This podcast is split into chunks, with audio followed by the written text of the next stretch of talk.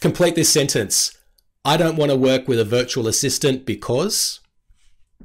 What's the reason for you? What's the excuse that you're making? What's the belief that you have in your mind that may in fact be a lie? The word lie is inside the word belief, by the way. And what's the misconception that you have that tells you that it won't work for me, even though I know it works for other people? Look, working with a virtual assistant can work for you if you're a commercial real estate agent. And on the podcast this week, I want to debunk the myths. I want to deal with the objections that I've heard many, many times from commercial real estate agents that say, you know what? I don't want to work with a virtual assistant. I'm going to actually tell you why you should be working with one and how you can start working with one for just, well, a few hours a week and only $5 an hour. Welcome to CRE Success, the podcast. Check us out online at cresuccess.co/podcast. And now here's your host, Darren Krakowiak. Hello and welcome to episode 154 of CRE Success, the podcast. My name's Darren Krakowiak. I'm your host and I help commercial real estate leaders to accelerate growth in their business. Really pleased that you've decided to join us for today's episode. This is an episode I think that if you're willing to take on board what we are sharing with you could lead to huge increases in your income. If you're a leader, if you can start encouraging your team members to adopt some of the practices that we're talking about today, or even introduce a virtual assistant strategy in your business. It's something that could really increase the efficiency and effectiveness of your people and raise their dollar productivity. Now, we are, of course, working with commercial real estate leaders every day inside this business, but we also have a lot of commercial real estate agents who listen to the show. And what I've decided to do is to start working with commercial real estate agents inside our membership for a very special low price of just $25 a week. And what we're going to be doing is inviting these commercial real estate agents to work directly with me. We'll be doing group coaching. We'll have members masterclasses, and in fact, our next masterclass is going to be all about how to hire a virtual assistant, the exact steps that you should go through. And the program that we're putting together for these commercial real estate agents who'd like to join us is called Plus 25K in 25 Weeks. And the outcome that we're working with people to produce is quite simple. We want to help commercial real estate agents in any market, particularly the somewhat difficult market that we find ourselves in now, how they can increase their income by at least $25,000 over and above what they could do on their own in the next 6 months. So if that sounds like something that you'd be interested in and you're open to giving it a go and it only costs $25 to start, I want to invite you to go to cresuccess.co/25. That is the number 2 and 5, because that's the place where you can register your interest, and then we'll send you all the information about how it works and how you can get started for just $25. Join us inside Plus 25K in 25 weeks. This is the program for commercial real estate agents rather than leaders. So we've been talking a lot about our leadership program recently. I wanted to remind you that we've got something for agents as well. Go to cresuccess.co/25 for more information. So today I want to share with you 5 reasons why you are, well, 5 excuses that you may be telling yourself about not working with a virtual assistant. And I'm going to debunk those reasons for you and tell you why actually you should be working with a virtual assistant. And while I'm not going to put this one in the top 5, I think one of the reasons that you might be telling yourself is that I'm better off doing things myself. And if you're doing a lot of things yourself that it could reasonably be expected to cost much less to get somebody else to do than your hourly rate is, or your effective hourly rate is, then I want you to, well, if you don't even know what I'm talking about when it comes to your effective hourly rate, the rule of 2,000 hours is a concept that we talked about in episode 60 of the show. That episode is called That's Below My Pay Grade. And I really encourage you just to go back and listen to that episode, because if you're doing a lot of tasks that you could get somebody else to do on your behalf for much less than you can make per hour doing what it is that you're best at, then I think that that is a bit of foundational content that you should go back and listen to. But whether that's you or not, today we're talking about the top 5 reasons why you're not working with a VA.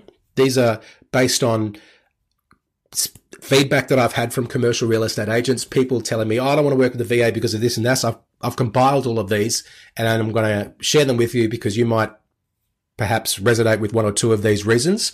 And then I'm going to tell you why perhaps that's not such a valid reason or objection for not working with a virtual assistant.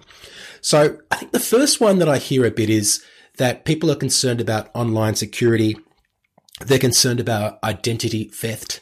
They're concerned about the idea of sharing their password with somebody who is based overseas. And when we're talking about virtual assistants, we're predominantly talking about people who are based in the Philippines, or at least that's the virtual assistants that I've worked with and had success with. And by the way, I've been working with my virtual assistant for over 2 years and all is going well.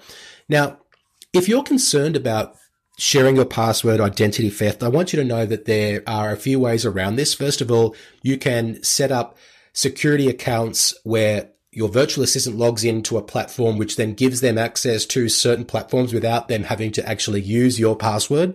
So LastPass is an example of that.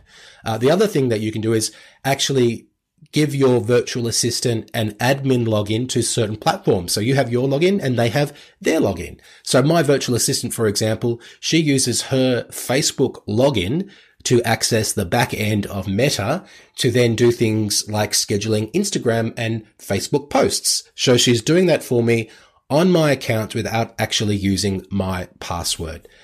So not an issue. You don't have to worry about that.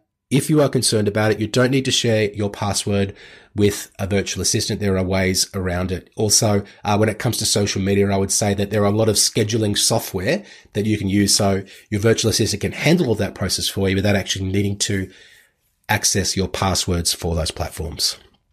Number two excuse I hear is, well, look, I can't monitor the work that the virtual assistant is doing. How do I know that if I pay them for 5 hours that they're actually going to do 5 hours of work?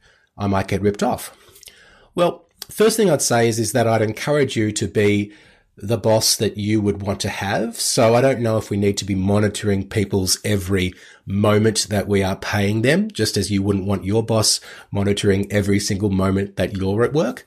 But with that being said, I think that you can set tasks that you could reasonably expect someone to do within 2 hours, 5 hours, however long it could be. Have a look at the output that they've produced and see if that is commensurate with the value that you'd expect for how much you have paid them to do the work. And you'll be able to tell if it's worthwhile for you to continue that relationship or not.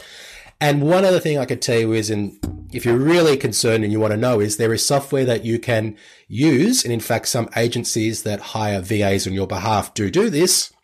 They give you reports of screenshots periodically from your virtual assistant's computer that shows you what it is that they're working on throughout various times of the day. So there is ways that you can monitor them, even though they are overseas.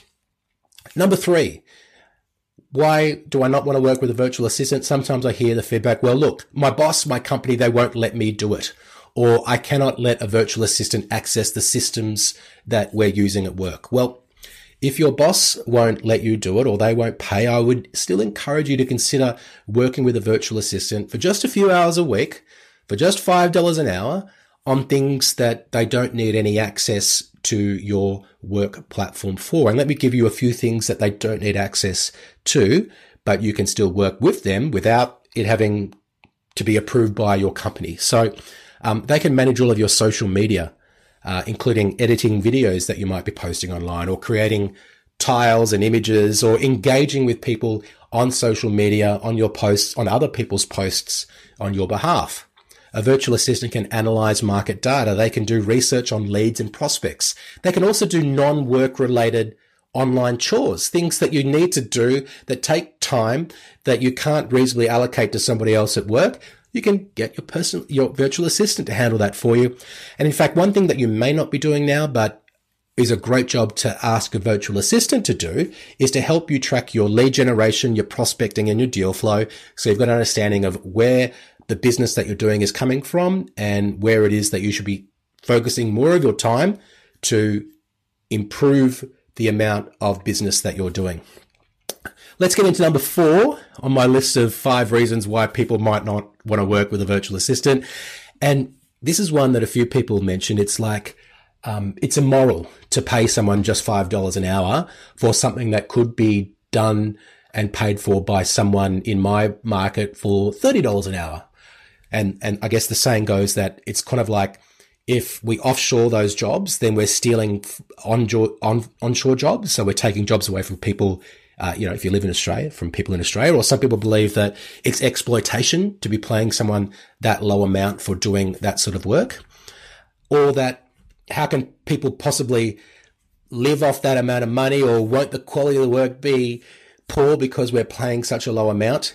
Well, I think that we've got to understand that there are different costs of labor in different places, and that $5 an hour is actually a pretty good wage in a lot of countries. And it is certainly a fair wage for a virtual assistant who you'd be working with in a place like the Philippines, because there's a different cost of living there. And if you've been to other countries overseas, you'll know that what might cost, say, $200 for a hotel in one country can get you a much better standard of hotel than, say, if you paid $200 in Australia or the US. So there's a different cost of living, which means that the price of labor is different. And if you're really concerned about this idea of exploitation or, taking jobs away from people in your own country, I want to just give you a couple other points. One is that if you're doing everything yourself now, you're still taking jobs away from other people.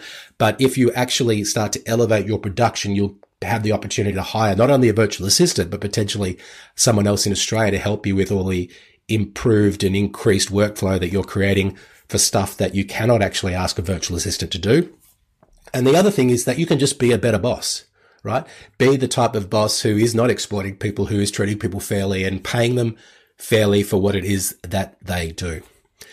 The last thing that I want to say about working with a virtual assistant in terms of some of the excuses that I hear is that some people say, well, look, it just won't work. Like, I need people to work with me in the office. We need to be in the same company. I need that person to be in the same country. It's just not feasible to have someone working overseas for me. Well, I think a lot of people would have said before COVID that it is not reasonable to expect that people can work from home half of the time and that things will still get done.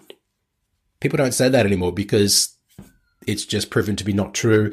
And if we look at the residential real estate sector, if we look at other service-based industries, there are lots of people who are working very effectively with virtual assistants. And it's something that you can do to, I think, get an edge over your competitors by learning how to make it work, by understanding how to create processes, by understanding how to work effectively with a virtual assistant, how to find them, how to onboard them, and how to, I guess, have a productive working relationship with them.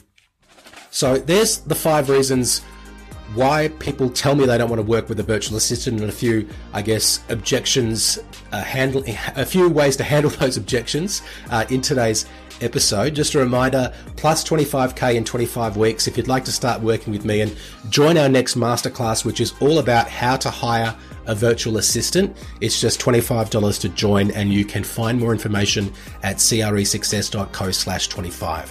That is our episode for today. Thank you so much for listening, and I will speak to you soon. Thanks for listening to CRE Success, the podcast. If you enjoyed this episode, make sure you subscribe to us on your favourite podcast platform. For more information about the show, just check the show notes on your podcast app or visit us online at cresuccess.co.